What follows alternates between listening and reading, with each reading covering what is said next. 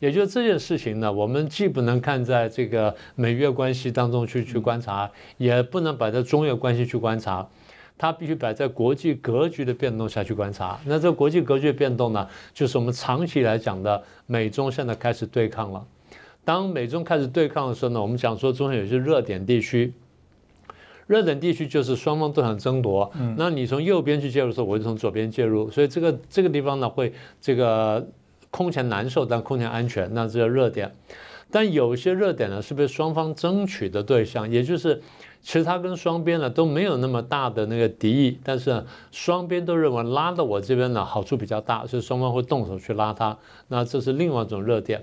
所以美中对抗这个大幕，这个大幕一拉开之后呢，大概我们可以看到他们在国际政治上共同动作就是：第一呢，我会争取我的盟友；第二，我会挖你的墙角。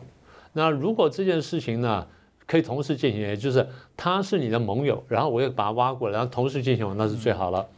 所以这个大概对两边来考虑来说呢，对美中两边来考虑来说呢，越南呢多少都有这个味道，所以他就有这么一个机缘。呃，